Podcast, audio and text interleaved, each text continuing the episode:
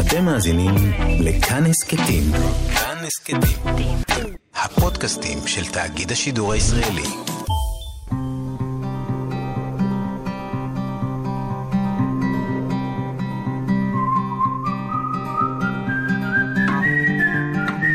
אחת פלוס חמש. אורחים וספרים עם ענת שרון בלייס. את הספר הזה קניתי בדיזנגוף סנטר כשהייתי ילד, כשתל אביב הייתה במרחק כמה תחנות אוטובוסים והייתה נראית לי כמו סדום ועמורה האלטרנטיבי. אה, היה בסנטר בצד השני שלו מין אה, חנות עודפים של אה, כל מיני הוצאות ספרים, ואני הייתי מגיע ומשלים את רוב מה שאפשר היה לקנות. אני חושב שחצי מהספרייה שלי עד היום עם המבצע הזה. וזה ספר שפשוט קניתי לאנשים כל פעם. כלומר, קניתי אותו לעצמי. התאהבת? התאהבתי, אז קניתי אותו, זה עלה רק עשרה שקלים. אז קניתי את זה שוב ושוב ושוב ושוב, עד שלדעתי חיסלתי את כל המהדורה ולא הודפסה מאז. אחת פלוס חמש, מאזינות ומאזיני כאן תרבות, שלום לכם. אורח אחד באולפן, עם חמישה ספרים שהוא אוהב. והיום הגיע אליי מישהו ששנים רבות גם שידר אליכם מכאן, אבל עכשיו הוא כבר לא כאן, הוא שם. והוא משורר, והוא איש קולנוע, והוא איש uh, של תרבות ושל אומנות, וקוראים לו עמיחי חסון. שלום עמיחי. אהלן ענת. מזל טוב לספר השירה השלישי, ששמו שירים על סף. ראה אור בסדרת קבר בהוצאת מוסד ביאליק. ובעריכת ליאת קפלן צריך להגיד. סף זה גבול, אבל משהו עדין יותר, כי גם המילה הזאת יש בה אוויר, סף, כמו סוף כזה, כמו משהו נע. וסף זה דלת, ויש בזה גם סוף. אבל גם התחלה. זאת אומרת, אני חושב... מה זה אומר שירים על סף? ההאחזות הזאת בסף, אני חושב שהמון זמן חיפשתי תשובה אם אני אה, בתוך החדר או מחוץ לחדר, נגיד. זהו, כי אתה לא בפנים, לא בחוץ. בהרבה מרחבים, וכל הזמן אמרו לי שאני צריך להחליט כבר, כי הגיע הזמן להחליט. אז אני החלטתי להתמקם על הסף, ונראה לי שגם השירים האלה, בטח המחזור שפותח את הספר, אה, מחליטים להתמקם בדיוק במקום שהוא גם בפנים וגם בחוץ. יש בזה משהו שהוא נורא משחרר, יש בזה משהו שהוא נורא תלוש, בו זמנית. שהם יבואו ויגידו לך, תקבל החלטה. כן, כן, אל אני, תתחמק. אני מרגיש את זה כל הזמן, כל הזמן זה הבחירה הפחדנית, כאילו, הפחדנים הרי יושבים על הגדר, כן. או על הסף, או על... אבל מה לעשות, אני... אני באמת לא... אני לא יודע אם אני יכול להחליט, ואני גם לא יודע אם אני רוצה להחליט. זאת אומרת, הגיע שלב בחיים שהבנתי שאולי זו, זו, אולי זו הפוזיציה שמתוכה אני יכול לראות את העולם. קנה סוף. קנה סוף זה נורא יפה. או על סף בית המדרש, כמו עם ביאליק. או על סף בית המדרש, כמו עם ביאליק, כן. אז השיר הפותח הוא מאוד מאוד קצר, שמו תקציר הפרקים. אני מבקשת שתקרא אותו. הוא כתוב מילה מתחת למילה, מתחת למילה, מתחת למילה. הוא קצת משחק עם הקוראים. תקציר הפרקים. וירא ויצא וישלח וישב ויגש ויחיה וירא ויקל ויקרא ויתחנן וילך וזאת הברכה. לך לך. ומצוינות פה כמה וכמה פרשות שבוע. למעשה ש... מצוינות בו כל פרשות השבוע שמתחילות בו"ו החיבור. חוץ okay, מלך לך. חוץ מלך לך. Uh... כשהפרשה הראשונה, פרשת וירא, זאת הפרשה, אני קוראת לפרשה הזאת תמיד, שהיא גם היפה ביותר בעיניי, אולי הפרשה, המועצה לשלום הילד. מה שעושים שם אברהם ליצחק, אה, לוט לבנותיו, אברהם לישמעאל, להגר, זאת אומרת, החטאים הגדולים ביותר של המאמינים, הצדיקים הגדולים ביותר, אברהם ו- ולוט. אז אתה פותח עם זה, אתה לא פותח עם בראשית, ואתה מסיים בלך לך. בלך לך, שזה בעצם הפרשה שפותחת את כל הסיפור של אברהם, כן. שלפני, של המועצה לשלום הילד שדיברת כן. עליה עכשיו. כי התורה מסתיימת ב"וזאת הברכה", אבל אתה... אני מדלג. Uh, כן, אני חושב שגם הספר הזה במובן מסוים, אולי בניגוד לספרים הקודמים שלי, הוא ספר תולדות האדם. כאילו במובן הזה שיש פה באמת התעסקות מאוד באישי, מאוד. בביוגרפי. ואם בספרים הקודמים הביוגרפי התחיל לפני היותי, הספר הזה מתחיל ממש ב- מהאמצע, קצת כמו הפרשה הזאת. קצת אגב כמו כל הפרשות. אה, אפילו אברהם מגיע אל תוך התורה די פתאום. אנחנו לא שומעים שנולד אברהם ומה קרה, אנחנו פשוט...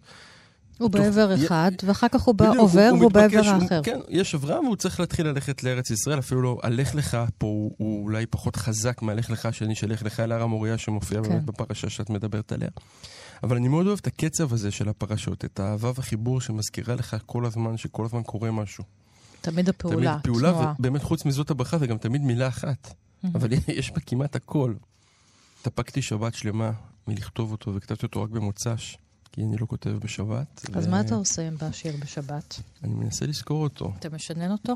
לא משנן, אבל אני, אני, אני נתפס למשפט הזה שאני צריך, או למילה, או לרעיון, ופה פשוט ישבתי בבית כנסת נורא נורא משועמם, וכשעברתי על סדר הפרשות, הוו החיבור הזאת קפצה לי, ואמרתי לעצמי, אני ממש צריך לזכור במוצאי שבת לכתוב את זה. אתה גם דתי על הסף. על הספקטרום אני קורא לזה, אבל כן, אפשר, אפשר להגיד גם על הסף. למה הפעולה הזאת של לכתוב שירה, שזאת נראית לי מלאכת קודש אסורה? איך אתה תופס את זה? אני חושב שכשהתכוונו לאיסור, בוודאי בשבת, לא, כן. לא התכוונו, כן, דווקא לשירה, נראה לי שהתכוונו להימנע מיצירה. זאת אומרת, להימנע מיצירת משהו חדש. יש משהו בשבת, ברעיון שבה, שהכל צריך להיות בו מוכן מראש. האוכל מוכן מראש. המחש... הכל סדור ונמצא. אתה כאילו אמור להיות נוכח ולא להיות בתנועה של יצירה. אה, כמובן שזה כמו כל חוק מרפי, כשאתה מרפא, אז, אז כל המחשבות עוקפות ו... והדברים באים. אני חושב שבאופן כללי כיוצר, אגב, זה, זה התאפקות שנורא מעניינת. כי היא מכריחה אותך במובן מסוים לעשות את תהליך העריכה בעל פה. כן. כלומר, את מכירה את זה בעצמך כמשוררת, אתה, אנחנו מתחילים תמיד מדברים שהם נורא מעורפלים. מדף שסובל הרבה יותר ממה שהוא אמור לסבול. וכשבסופו של דבר אתה מנסה לזקק את מה שאתה צריך לזכור לשורה אחת או לרעיון אחד, זה... אתה עובר תהליך שאולי חודשים היית צריך לעבור אחר כך, אם היית כותב את זה מראש על הדף. אז מתוך הפרשות האלה, מתוך ספר הספרים, אתה הולך אל אה, ספר הגוף. ספר הנפש גוף, כן. כותב על, ה... על ההתבגרות שלך בתוך הישיבה התיכונית, מה מותר ומה אסור, ואיך הדברים שהם אסורים הם המסקרנים ביותר, ובראשם הגוף והמגע. אה, יש פה הרבה הרבה שירים, זה ממש פואמה כזאת, אה, ששמה הרועה, על שם אה, הרב... אברהם יצחק הכהן קוק, כן. שלא בחרתי ספר שלו אף פעם. למרות שהיה לי פיתוי, שזה היה קל מדי, אבל אם הייתי בוחר. גם לא בחרת ספר אה, של אבות ישורון, נכון, שעליו נכון. עשית סרט מופתי בסדרת קצת העברים. אחרת, כן? תודה. אמרת, אוקיי, בוא נחפש בוא דברים נתקדם, אחרים. כן. מי שרוצה אותי עם אבות ישורון, יראה את הסרט. והרב יצחק הכהן קוק, למה השם של הפואמה זה על שמו? קודם כל, יש בפואמה הזאת ניסיון להשתמש בדימוי שלו, ואני מדגיש בדימוי שלו כי. שנות התיכון שמתוארות בפואמה הזאת, במחזור הזה, אה, היו כל הזמן בסימנו, אבל אני חושב שלא הבנתי, אני בוודאי לא הבנתי, אבל נדמה לי שגם אנשים סביבי לא הבינו מי הוא. זאת אומרת, זה היה מין שימוש, אני לא רוצה להגיד שאילוסטרטיבי, אבל לא מאוד רחוק מאמתה. זאת אומרת, הוא היה מין הדמות הזאת שדיוקנה ניצב כל הזמן, ושמה מוזכר, והמשפטים שלו כבר הפכו להיות קלישאות שככה העלינו אליהם גרה. וההלם שלי היה, כשהייתי בישיבה, ישיבת הסדר, וקראתי פתאום את הרב קוק ואמרתי, וואו, הוא מדהים, אני עד היום חושב ככה, הוא פשוט דמות עצומה, פילוסוף ענק, עם עברית נהדרת, אה, ורעיונות אה, מדהימים, שמאוד מאוד מאוד רחוקים מהדימוי שהיה לי בילדות שלו, ואני חושב שגם של, של הרב קוק בציבוריות הישראלית היום, וזה לצערי... גם ב- היום, הרב של המתנחלים, וזה לצמצם אותו מאוד. זה לצמצם אותו, זה גם קיים, כן? מאוד אני לא מאוד, מנסה כן, לטעון כן. שזה חלילה לא קיים, רק חשוב לי להבהיר. זה לא שהם גילו צד בו שלא כהלכה, אבל הרב קוק הוא גלקסיה. ובתוך הגלקסיה הזאת נבחר איזשהו כוכב שנקרא ארץ ישראל, והוא הוא באמת כוכב משמעותי בהגות הרב קוק, אני לא מנסה לצמצם, אבל היא רק כוכב אחד מתוך אז גלקסיה שלמה. הרב קוק יכול להיות, אה, להדהד בעולם שלי? הרב קוק בעיניי הוא בקשה להרמוניה בסיסית במציאות. הוא, את יודעת, הדברים הכי נוקבים שאפשר לכתוב על פוליטיקאים דתיים, ועכשיו אני מצטער שלא הבאתי את שמונה קבצים, את הספר שלו, אה, נמצאים כבר אצל הרב קוק. אם תראי איך הוא מדבר על פוליטיקאים או על, על אה, אנשי ציבור או על מפלגות, במקרה שהוא, אם אני זוכר את הציטוט המדויק, שמדברות בכעס, וכל מה שיש להם כל הזמן להגיד הוא נגיטיבי ושלילי. כן, שלילי. כלפי המציאות, ואיך הם בעצם מנסים להסתיר בכעס ובנגטיביות שלהם, בזה שהם ריקים ואין בהם כלום, וכל מה שיש לתת להם זה את, ה, את, ה, את, את הרפיסות הזאת של, ה, של הילד שצועק חזק. תקראי את זה ותראי כמה הוא רלוונטי וכמה המילים שלו חדות וחודרות דווקא כנגד הרבה מאוד אנשים שמשתמשים בשמו. אני זוכרת שקראתי אותו בספרון הזה של האוניברסיטה המשודרת שיוסף בן שלמה, עליו השלום, המורה והפילוסוף הגדול גם, שהיה חוקר שלו, כתב. ושם יש באמת את הנושא הזה של איך לתפוס את המציאות בצורה הרמונית שלמה, ולהפסיק אנחנו חותכים הכל, חותכים, חותכים לחלקים, ואז הכל הולך לאיבוד. כן, אני חושב שאפשר ללמוד ממנו. זה אפילו משהו אחר מהשלם גדול מסך חלקיו, זה, זה קפיצה אחרת. אני חושב ש, ש, שבאמת, תראו, מה הבעיה היא? שהבעיה היא שאנחנו כל כך רחוקים מהדיבור הזה בכלל היום. הוא היה גם קרוב אצל משוררים, אצל אלזלסקר שילר, ואברהם בן יצחק, ורות וגרינברג. אז... וכתב בעצמו שירה. כן. אגב, לא שירה מפוארת, צריך להגיד, אבל, אבל הוא בוודאי מה שנקרא חטא בשירה, ו... אבל היה לו רגישות מאוד חזקה לעברית, בשנים שבהם עברית אה, רק מעצבת את עצמה ו... ומחפשת את הדרך להביע את עצמה. ואולי חבל שלא בחרת את הרב קוק, את יודעת מה? עכשיו, אני מצטער. אז הנה, אנחנו בוחרים אותו בדר... בדרכים עקיפות. כן. אז בוא תקרא קצת. אה, זאת כאמור מחזור שירים מאוד ארוך, הרואה, אז ביקשתי ממך שני שירים. אני קורא את אה, שיר ד' ואחריו את שיר ה'. ולא ידענו מה לעשות בגוף, ובשערות שהתרבו במפסעות. לשווא הסתרנו את הזקפות, כפות ידינו התאגרפו בתוך כיסים, קולנו הסמיך בחדרים סגורים. מדי בוקר התוודענו לקרי הלילה. לא העזנו לספר לאיש, לא הבנו מה עלינו להרגיש. פקדנו בחשש את האתרים הידועים. נטלנו ידינו שוב ושוב לסירוגין. קראנו מזמורי תהילים, עשרה מזמורים ידועים. בחדרי המתנה גילינו עניין מוגבר בעיתוני נשים. על קירות סביב פני עקיבא ציירנו דיוקן. הרב זצ"ל זוהר בצבעי שמן בהירים. עלינו לשבט הרועה, עמדנו בשלשות, במפקד לבשנו מדי תורה ועבודה, הנפנו דגלים.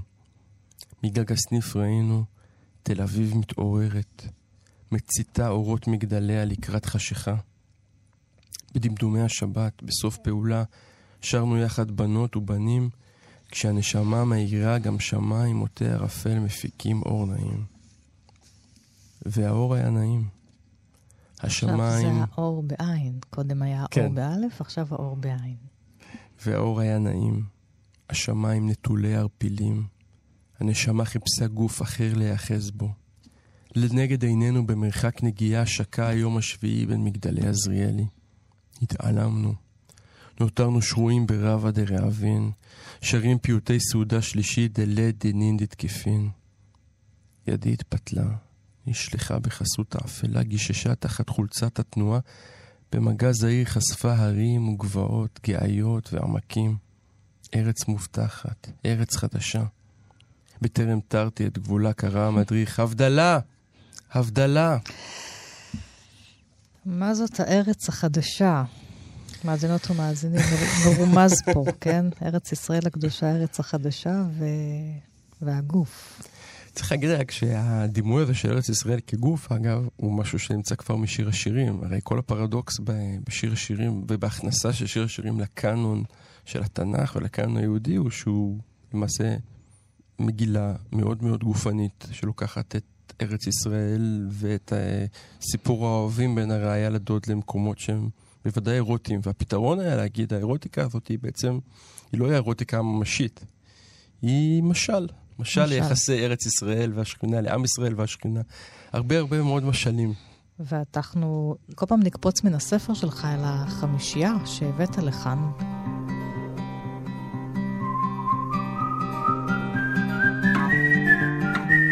אז את המחזור הזה אתה רוצה לחבר לספר הראשון שנדבר עליו, הספר של אדם ברוך. הוא היה גיבור, זה קובץ סיפורים. של עוד אדמו"ר שהיה על הסף. אז הספר הזה הוא בעצם סוג של מבחר מתוך המון המון טורים שהוא פרסם הרבה לפני שאני נולדתי, במדור שקראו לו קשר עין בידיעות אחרונות. זה אולי קצת מסביר את האופי שלהם, כיוון שהם לא בדיוק סיפורים קצרים במובן ה... איך אני אגיד? רמונד קרברי של הביטוי.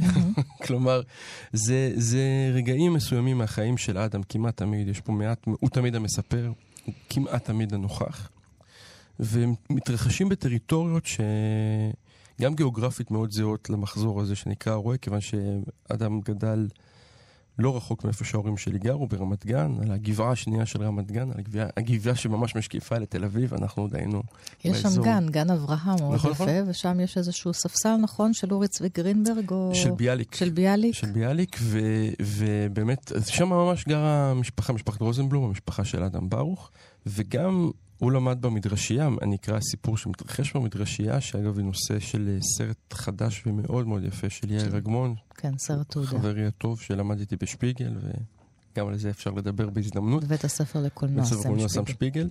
ואבא שלי הוא בוגר המדרשייה, גם הוא, אה, לא במחזור של אדם, אדם יותר מבוגר ממנו, אבל אה, למד עם האחים של אדם במדרשייה. וכל המרחב הזה של בו אה, אנשי השפלה, זה מחזור, המחזור הרואה הוא מחזור של... בוא נגיד, הדתיים של המרכז הם ז'אנר אחר מהדתיים של ירושלים. אני היגרתי לירושלים, אה, ואני מאוד אוהב את ירושלים מהבחינה הזאת, דווקא בגלל האפשרות האלסטית הדתית שבה. ודווקא במרכז, לכאורה בגלל הקרבה הזאת לתל אביב, או בגלל החיכוך היתר הזה עם החברה החילונית, נוצר דווקא בועה אחרת לגמרי של אה, ציונות דתית. והמדרשייה, צריך להגיד, היא, יישוב, היא ישיבה בפרדס חנה שכבר לא קיימת היום. זאת אומרת, זה, יישוב, זה אולי הישיבה שהצליחה הכי הרבה ונכשלה הכי הרבה, היא נסגרה, אני לא מכיר הרבה ישיבות בסדר גודל מיתולוגי כזה שנסגרו. והסיפור שבחרתי, אה, נקרא, את הפתיחה שלו, נקרא חניוק תרביץ בחזרה, מתרחש במדרשייה. אדם ברוך. נתן זון והרץ עירומים תחת מקלחת אחת. נתן זון מאחורי הרץ מחזיק בכתפו, בני 15 בערך. המקלחת הראשונה שלהם בפנימייה. הנערים הביטו בהם, עירומים על דרגשי העץ. הרץ היה הראשון מבין השתיים שפתח את הפה. מה יש? מה אתם מסתכלים? הנערים לא ענו והוא התחיל לצעוק. מה יש? מה יש? ונתן זון ניסה להשתיק אותו. הרץ לא השתתק, ואז נתן זון, בניסיון לפייס את הנערים, התחיל לצחוק בקול רם. הצחוק שלו גבה וגבה עד שהפך למעין יבבה.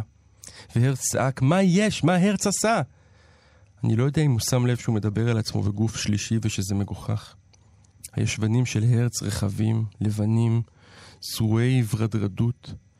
מכתפיו הרכות יוצאות זרועות רפואיות שרירים, ועל חזהו הולך ומסתכסך שיער דק ובהיר.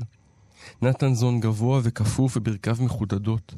נתן זון התיישב על הרצפה הרטובה, כשהצחוק הגבוה מתחלף בנשיפה ארוכה, ולחיו המרעידות את חזהו. זה התחלה של סצנה אה, שקורית במקלחות של הפנימייה הדתית, של המדרשייה, בית ספר באמת אליטיסטי ואריסטוקרטי. אליו מגיעים, כמו בסיפור הזה, שני נערים שהם דור שני אה, לשואה, ובניגוד אולי לציונות הדתית שמנסה לעצב את עצמה מחדש כמישהי, כמו המשפט שפותח את המחזור פה, שהרב קוק, ההתעמלות שתלמידי ישראל עושים, כן. עושה נחת רוח בשמיים, הם עדיין היהודים הישנים, הם עוד לא קלטו את האתוס החדש של הציונות הדתית. ואדם ברוך מתאר פה סצנה די סדיסטית, שבו הוא מתעלל, הוא וחבריו, מתעללים בהם. מתעללים בגופים הרפואיים החלשים, בישבנים הלבנוונים האלה מדי, בשם אותו אידיאל ציוני דתי. יהדות השרירים. יהדות השרירים שאומץ בצורה... אה, אה, אני אגיד את זה ככה, אה, אולי, אולי בשפה של אדם אני קצת קורא מהמשך הסיפור. אחרי שהוא אה, מרביץ להרץ במקלחת ולנתנזון. יצאתי למרפסת הקטנה והחשוכה. הבעתי לעבר גבעות החול של פרדס חנה. מוסיקה ערבית שעלתה מאחד מבתי המעברה הסמוכה הציפה את המרחב הזה, שילדי הבורגנות הדתית נפגשו בו עם תושבי המעברה ועם קהילה חקלאית חילונית. לאט לאט הבחנתי בפרטים מתוך החשיכה. בתנועות של חיות על פני גבעות החול, בסולם של מגל המים. במאורת כלב באחת החצרות, עמדתי במרפסת ורציתי להיות חיים שטוקרמן. רמת גני, בן גילי, כוכב כדורסל צעיר, חילוני. נראה היה לי שחייו פשוטים ובריאים. בערב שבת שהלכתי מסורק ורחוץ לבית הכנסת, שטוקרמן כלל סל במכבי. עד היום קשורה אצלי שירת לך דודי עם קולות הכדור המקפץ של שטוקרמן. חנית הייתה הנערה הכי יפה ברמת גן, ולשטוקרמן לא היה צריך להיות שם שום בעיות איתה. כשעמדתי על המרפסת הבטחתי לעצמי שיהיו לי כמה חניתות שיתחשק לי. תנסה לדבר איתי על הדבק מגע הזה של הציונות הדתית. הרי זה, זה לא חרדים, זאת הציונות הדתית, אבל כל הזמן עם העין בגב אל החילוניות. עין חילונית צופיה. קודם כל צריך להגיד שהציונות הדתית זו מילה גדולה להמון קבוצות ותתי קבוצות, וזה משהו שאני חושב שלמפרע גם מתחזק ומתחזק, כן. לא יודע אם להגיד אה, מתגבר, אבל מתחזק מאוד עם השנים. קשה לי לדבר היום על ציונות דתית אחת, כי זה מקשה אחת. אמ, אבל אפשר להגיד שבאמת שתי התנועות המרכזיות שיש היום בציונות הדתית, שמצד אחד זה התנועה החרד"לית, החרדית-לאומית, שלמעשה כבר בחרה. היא בחרה שהעין שלה לא תהיה לציבור החילוני, תהיה לציבור החרדי.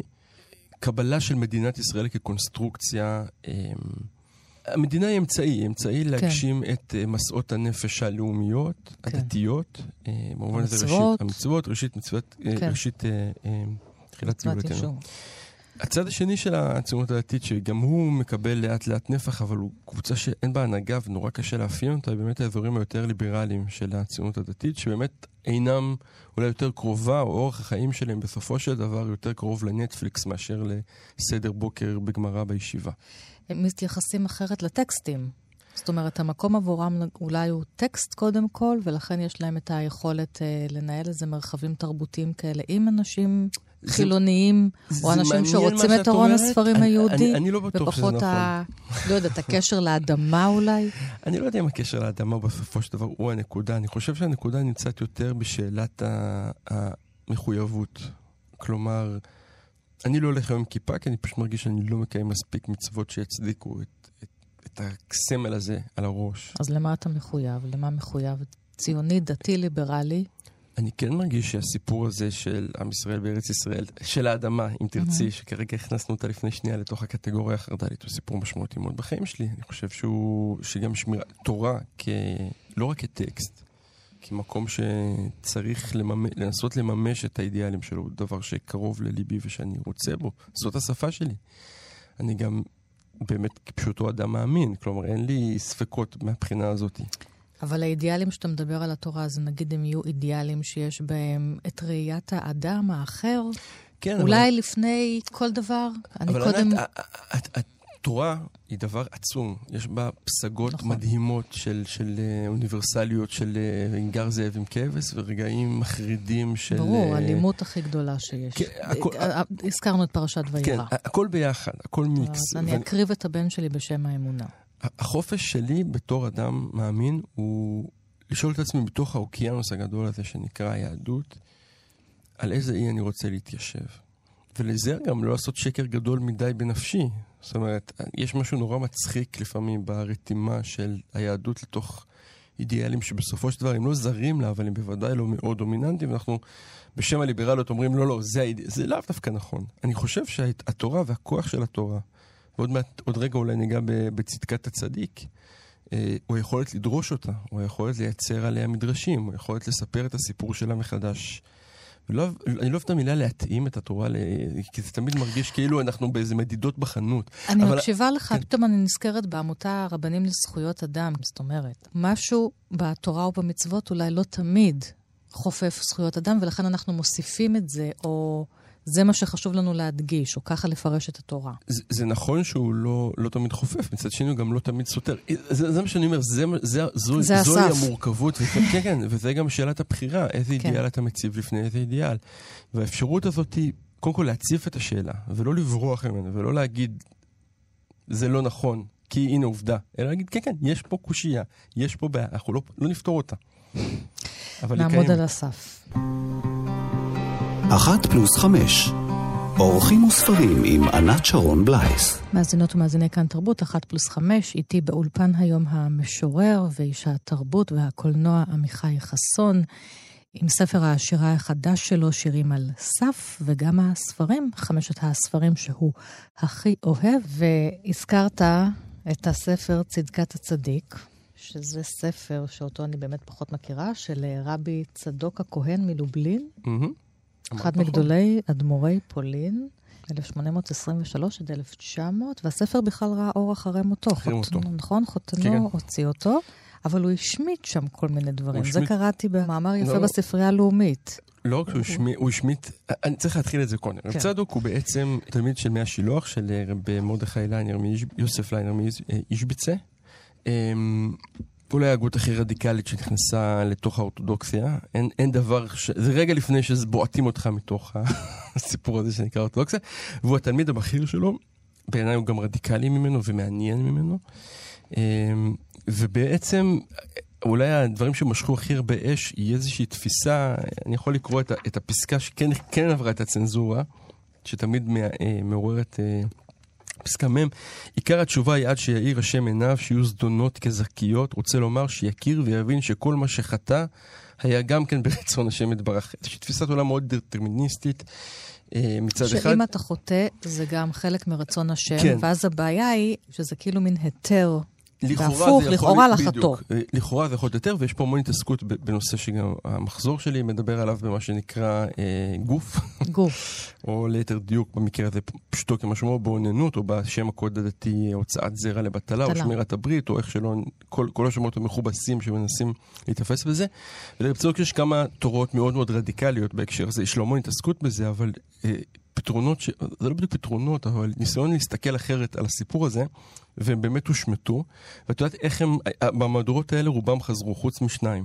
המהדורה שאני מחזיק בה, כמעט כל הפסקאות חזרו למקומם מהצנזורה, והדרך שהיא נותרה היא, בישראל היא, כי גרשם שלום אה, שמר עותק של תלמיד של רב צדוק שרשם בתוך צדקת הצדיק בהדפסה הראשונה את התורות החסרות, כי בכל זאת אולי מישהו יצטרך אותם.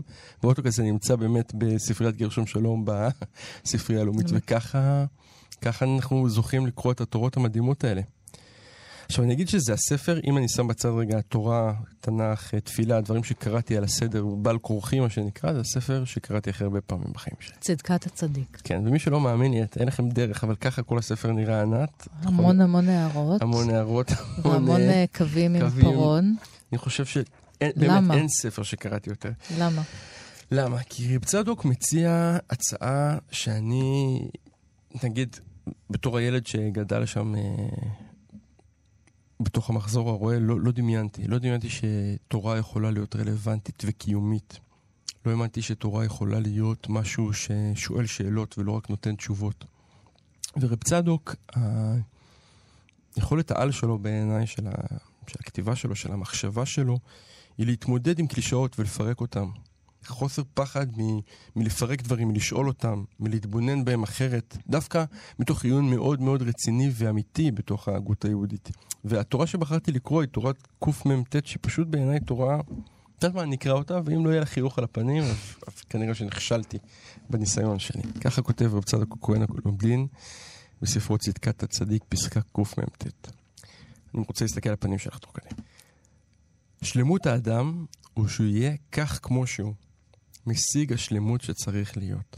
ראינו כל הדברי תורה שהוא משיג, וההנהגה התורית של איך שאפשר לאדם השלם להשיג, זהו שלמותו. זהו מה שאפשר לו להשיג וצריך להשיג. כי השגת האדם וחוכמתו היא עצם שורש נשמתו וחיותו.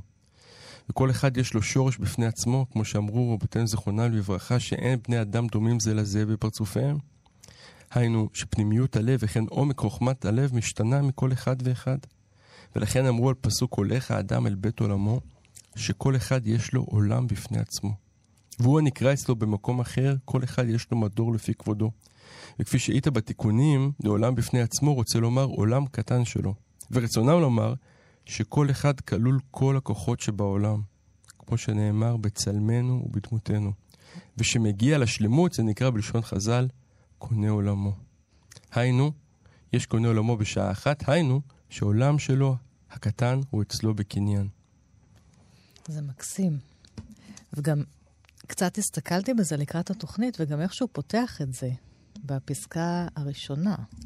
ראשית כניסת האדם לעבודת אלוהים, עבודת השם, צריך להיות בחיפזון, כמו שמצינו בפסח מצרים, שהיה נאכל בחיפזון. ואחר כך שוב ילך במתינות ולאט, וזה עוד ממשיך. אבל, אבל מה, מה ה- חזק בזה? שנייה, בואי נתרגם את זה רגע. בחיפזון להיכנס. בחיפזון, כן. אבל, אבל מה שיפה פה באמת, אני אומר את זה, בגלל זה אני חוזר לספר הזה גם היום, כי זה נכון לא רק כלפי מה שמכונה עבודת השם, זה נכון כלפי העולם.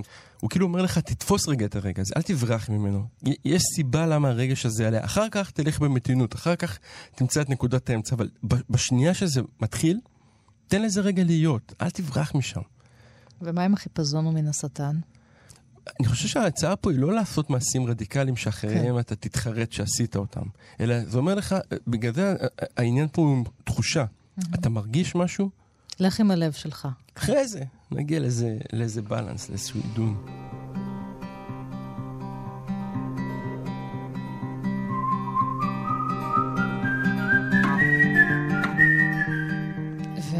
הזכרת פה את uh, גרשום uh, שולם. Uh, זה לא ספר שלו, אבל אתה בימים אלה עוסק בלעשות עליו סרט... בתקופה זאת. בתקופה זאת, אתה ככה עובד כבר כמה שנים לעשות עליו סרט תעודה. קולנוע זה מרתון שאיננו נגמר באמת, ואני עוד רגע אקרא פשוט כן.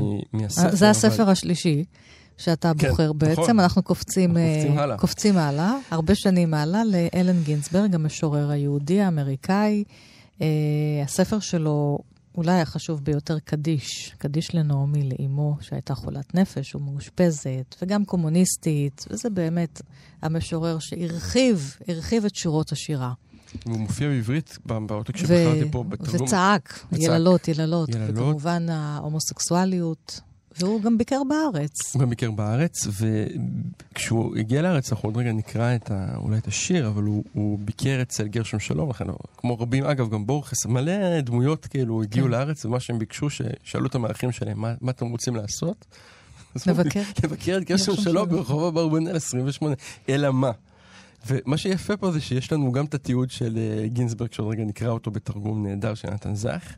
אבל גם, אה, גם את התיאור של אה, גרשם שלום. אני אקרא אותו כי זה נורא נורא יפה. אנחנו מדברים על 1961. גינצברג מגיע לארץ, הוא מבקר את גרשום. הוא, הוא מבקר בכנרת, זהו, מגיע כן. גם לגרשום שלום. וככה כותב גרשום שלום ב-75, בדברים בגו, בשיחה עם מוקי ייצור. פעם ביקר אצלי המשורר אלן גינצברג. הוא בחור סימפטי מאוד, כותב גרשום שלום. דמות אמיתית, מוזר, מטורף אך אמיתי. חיבבתי אותו מאוד. שוחחנו איתו, אשתי ואני, שיחה מעניינת מאוד, ואשתי כדרכה שאלה אותו, למה אינך עולה לארץ? סוגריים, אני אינני שואל אף אדם. אדם יודע אם עליו ללכת או לא ללכת, זה כלל גדול אצלי. אם אדם רוצה לבוא, אפשר לדבר עמו, אבל אינני מוצא בי את הכוחות לומר לאיש שעליו לבוא לארץ ישראל. אך אשתי שונה. סגור סוגריים. הוא הביט בי ואמר, מה אני? הרי כל האידיאל שלכם הוא להקים כאן ברונקס חדשה.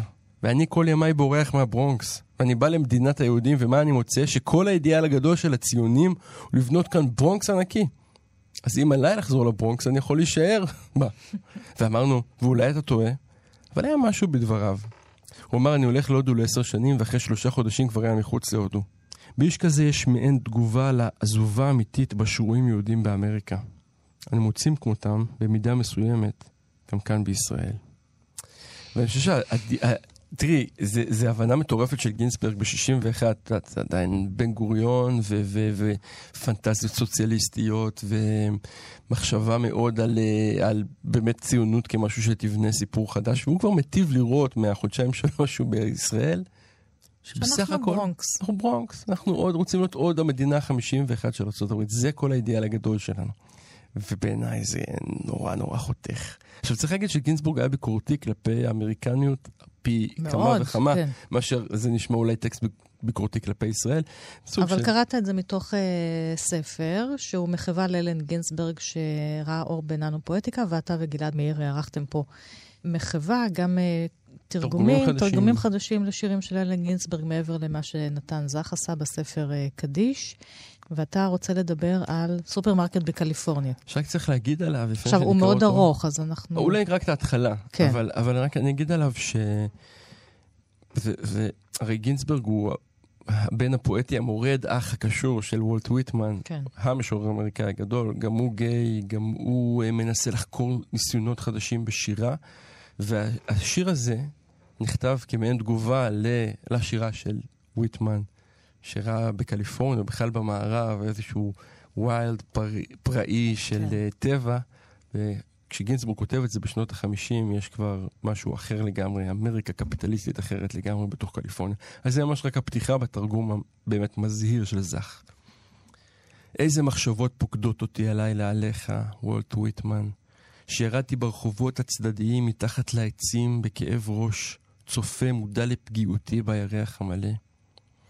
בעייפותי המורעבת ובחיפוש אחר דימויים ותמונות, נכנסתי לסופרמרקט הפירות המואר באור ניאון, חולם על רשימת הפריטים שלך. איזה אפרסקים ואיזה חצאי צללים, משפחות שלמות עורכות קניות בלילה, מעברים מלאים בעלים, נשים בתוך האבוקדות, תינוקות בתוך העגבניות. ואתה, גרסיה לורקה, מה היו מעשיך שלך למטה אצל האבטיחים? ראיתי אותך, וולט וויטמן, נוכל, זקן, ערירי, חשוך ילדים, ממשמש את הבשרים במקרר ועוקב בעיניך אחרי נערי החנות. שמעתי אותך מציג לכל אחד שאלות. מי הרג את נתח בשר החזיר? מה מחיר הבננות? האם אתה מלאכי? שוטטתי לי בין טילי קופסאות השימורים המבעיקות, עוקב אחריך כבלש החנות עוקב אחריי בדמיוני. טיילנו לנו יחד במסלולים הפתוחים, תואמים בדמיוננו הבודד ארטישוקים, בעלים לכל מעדן קפוא, בלי להתקרב אפילו לקופאי. וזה ממשיך, ואני מפציר, אם יש מישהו שלא קרא את זה, לקרוא את זה. גם לא רק מוזכר פה, לא רק כשנרצח במלחמת האזרחים, בספרד.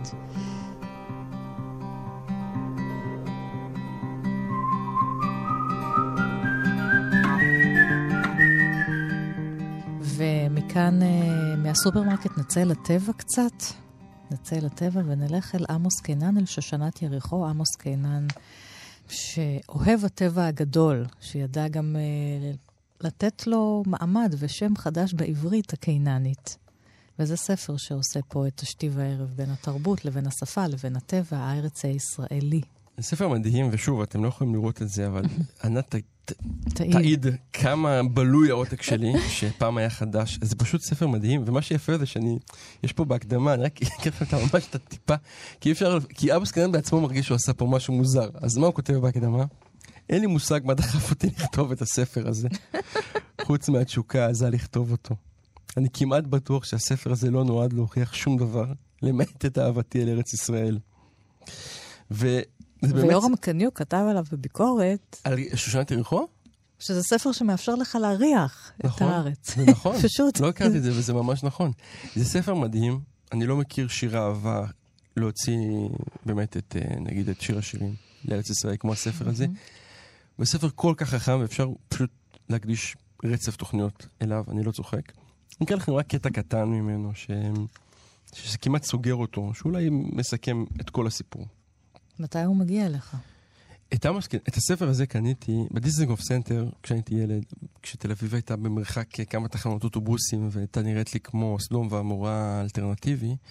אה, היה בסנטר בצד השני שלו מין אה, חנות עודפים של אה, כנרת זמורה ביטן וכל מיני הוצאות ספרים, ואני הייתי מגיע ומשלים את רוב מה שאפשר היה לקנות, אני חושב שחצי מהספרייה שלי עד היום מהמבצע הזה, וזה ספר שפשוט קניתי לאנשים כל פעם, כלומר קניתי אותו לעצמי. התאהבת? התאהבתי, אז קניתי אותו, זה עלה רק עשרה שקלים. אז קניתי את זה שוב ושוב ושוב ושוב, עד שלדעתי חיסלתי את כל המהדורה ולא הודפסה מאז. והיום זה ספר נדיר, כי אתה... כי אני חיסלתי את הכל. לכו לאנשים שלמדו בישיבת עתניאל לפני עשור, ותמצאו פשוט בספריות שלהם את העותקים עם ההקדשות. עמוס קינן, אל יתעלל חוגר כמפתח. ארבע מילים. נחל עברי, צר ושוצף. נהר עברי, רוחבו כנחל, ולכל אורכו כשני נחלים. ומעל לכל אלה, גשר צר מאוד וקצר מאוד, שהוא השפה העברית בכל תפארתה. בעברית מעט פעלים המקיפים בבנייניהם את העולם כולו. בעברית לכל השמות הנרדפים שמות רודפים, והצד השווה בהם רק הכיוון שבו דולק הרודף אחר הנרדף. מה נבוא על פעמייך פעמי מבשר, תהום אל תהום קורא לכל צינוריך, איתי מלבנון כלה, איתי מלבנון תבואי, לך דודי לקראת כלה, וקורא אל העין ונבקע, ואל היש וניקה, ואל העולם ונקרא. שפה למשוררים. שפה קומפקטית, אינה זורמת כנהר רחב מאוד וארוך מאוד. לא שפה אפית. גם כשהיא מספרת סיפור מעשה היא מינימליסטית. כך אדם וחווה, כך סיפורי האבות, כך סיפורי השופטים וכך דברי המלכים. וילך מעדנות, אומר הסופר הקדמון על הגג העמלקי, שהולך אל המוות. וכך לשון חכמים במשנה ובסיפורי האגדה, מעט המכיל את המרובה. וכך מכתבי בר כוכבא.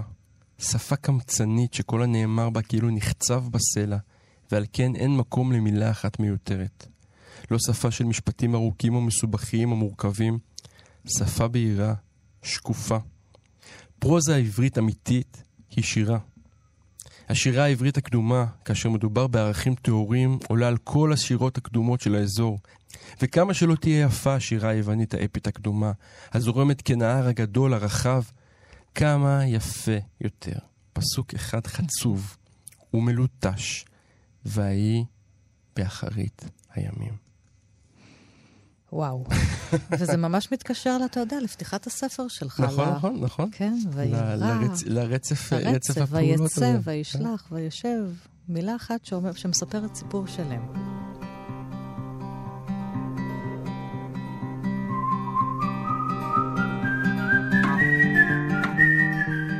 לפני שנגיע לספר האחרון, בואו נדבר קצת על תרנגול הודו.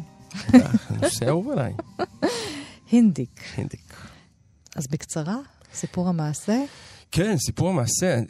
אני חייב להגיד שמה שאני כל כך אוהב אותו זה הרגע הזה שאתה פתאום מוצא מילה שלא אמורה להיות שם. יש לי כן. בן נחמן סיפור שנקרא... אה, אה, הינדיק ובן מלך, נכון? כן, כן, מעשה בן מלך, סליחה. אה, שיום אחד אה, מגלה, חושב שהוא תרנגול הודו, הינדיק. שקוראים לו הינדיק, כן. כן. והוא מתחבא מתחת לשולחן, לא בדיוק מתחבא, נמצא מתחת לשולחן, כי זה מה שתרנגולי הודו עושים. מוריד בגדים, מוריד בגדים, משתתה, עושה דברים שלא יאה לבן מלך לעשות. מנקר את האוכל מהרצפה. והדרך היחידה, והמון אנשים מנסים לטפל כמובן בבן המלך ולהושיב אותו חזרה אל השולחן, אבל היחיד שמצליח הוא דווקא זה שיורד, וזה מהלך פסיכולוגי יפה ונכון כמעט תמיד לכל מצב. שיורד מתחת לשולחן, אומר לו, אתה חושב ש... גם אני תרנגול הודו, לא רק אתה, גם אני. אתה חושב שאפשר להיות תרנגול הודו ואי אפשר נגיד ללבוש מכנסיים? אפשר, הנה תראה. אתה חושב שאפשר להיות תרנגול הודו ואי אפשר לאכול נורמלית את האוכל? הנה, גם אני... עד שהוא מעלה אותו לשולחן.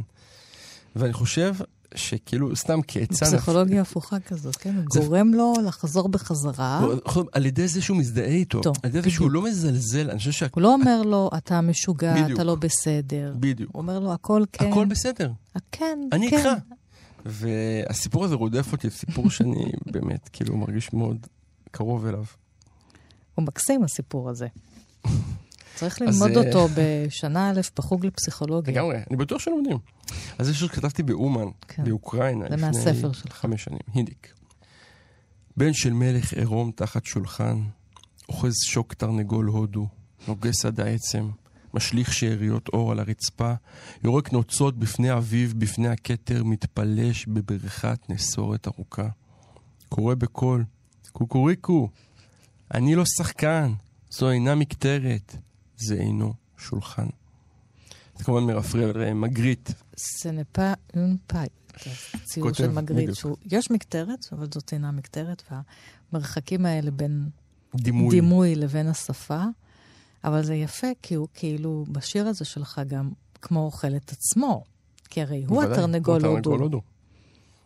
והוא אוכל את עצמו. ענת, אתה קורא את המצטיינת? זה בדיוק היה המחשבה. טוב, תודה רבה. אני גם אוכלת את עצמי, אז אני מיד הולכת את לשם. מזדהה עם העניין. כן. מזדהה עם זה.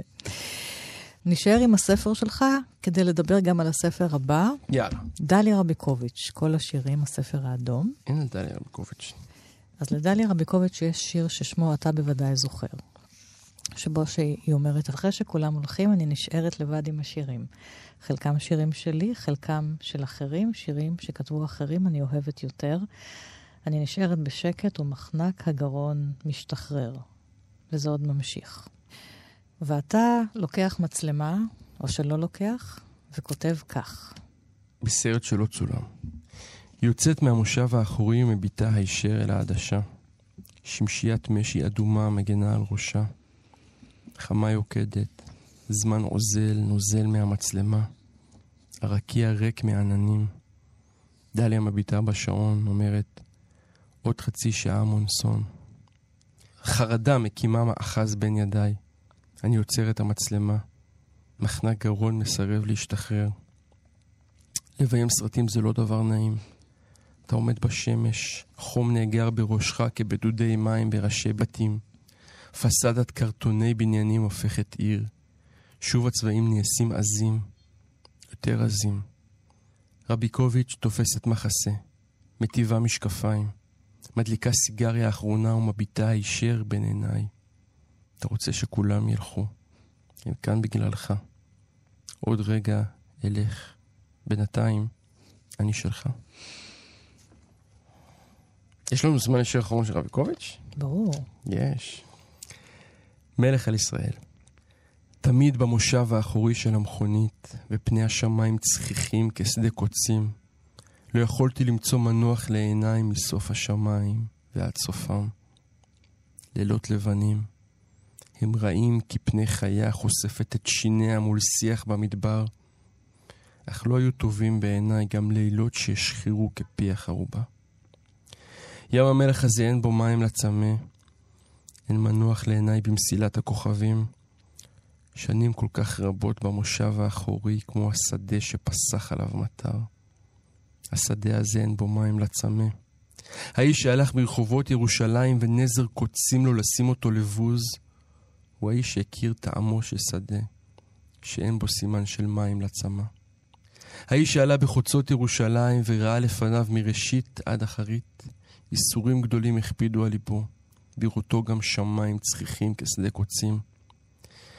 ואני שהייתי במושב האחורי, כל כך הרבה שנים במושב האחורי, ידעתי גם אני שלא לתת אמון בספינות הנראות כשטות בתוך הים. אני קהלת הייתי מלך על ישראל בירושלים. איכה ישבה בדד. והדימוי הזה של מישהי שמרגישה שכל החיים שלה ישבה במושב האחורי, כל כך הרבה שנים במושב האחורי. את יודעת, כאילו, לפעמים אתה מחפש דימוי שיבהיר למי שאתה מדבר מולו על מה לעזאזל אתה מדבר. את יודעת, זה נורא קשה כאילו. ובסוף שירה גדולה במרחבים האלה של דימויים היא בדיוק המקום הזה שבו אתה מצליח לתפוס בהגדרה נורא פשוטה חוויית חיים שלמה. כל כך הרבה שנים במושב האחורי. ככה זה אולי כשאתה גדל באיזשהו אופן, היא גדלה באיזשהו אופן במושב האחורי אחרי מות אביה, שהלכה כן, לקיבוץ גבע ואחר כך אה, למשפחות אה, אומנות, ואין לו מילת אהבה אחת. הוא לא יכול לומר לי כן. מילת אהבה אחת. גם שיר. אבא המת שלי. אתה רוצה לעשות עליה סרט? אה, לא, לא. עליה לא הייתי רוצה לעשות סרט, עליה אני, אותה אני רק רוצה רק רק לקרוא. לקרוא, כן. במן החתום, אני מציע שאת תקראי שיר לשם שינוי. שאני. אקרא שיר שלך. כן. אני יכול להזמין שיר אם את רוצה. את ל"וניק. הוא בא אליי לעתים, גורר ברחובות עגלת שוק מלאה בספרים. ריח קלור ומכרעות נודף מבגדיו. תמיד רעב, שדוף כפליט, מסרב לקבל נדבות, מזון או חפצים. נוקש בחוזקה בפעמון, דורש שירים חדשים. חומד מחזורים ארוכים, בשעת הדחק מסתפק גם בטיוטות ובשיירים. אינני יודע היכן הוא ישן, היכן הוא מעביר ימי סערה ולילות גשמים. אין לי משפט טרי אחד להאכיל אותו הלילה, אולי שתיים או שלוש מילים. עכשיו הוא נוהם בחדר המדרגות, הולם במעקה, מחריד את אשתי, מאיר את הילדים. בידיים חשופות שוחט כריכות ספרים על סף הדלת, משליך דפים. מפתחות מסתובבים במנעולים, צעקות נשמעות, שכנים מתקהלים, מאיימים להזעיק משטרה. אני מכניס אותו הביתה. הוא נושף בעורפי, מגרגר, מרייר.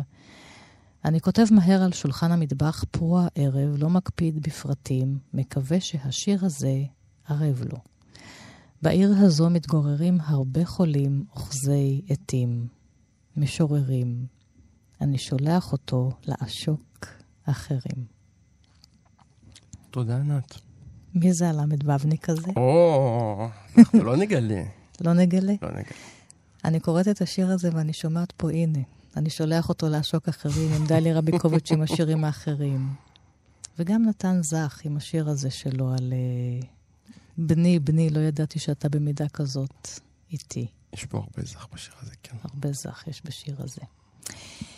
טוב, אנחנו נשלח אתכם אה, לעשוק אחרים. לעשוק, אה, כן, אחרים. עמיחי חסון, המון המון תודה שבאת לכאן עם הספרים שאתה אוהב, וספר השירים החדש שלך, שירים על סף. ואני ענת שרון בלייס, כל התוכניות של אחת פלוס חמש תמיד זמינות לכם בעמוד ההסכתים של תאגיד השידור, עוד פרטים בדף הפייסבוק שלנו. תודה לכם, מאזינות ומאזיני כאן תרבות, ולהתראות.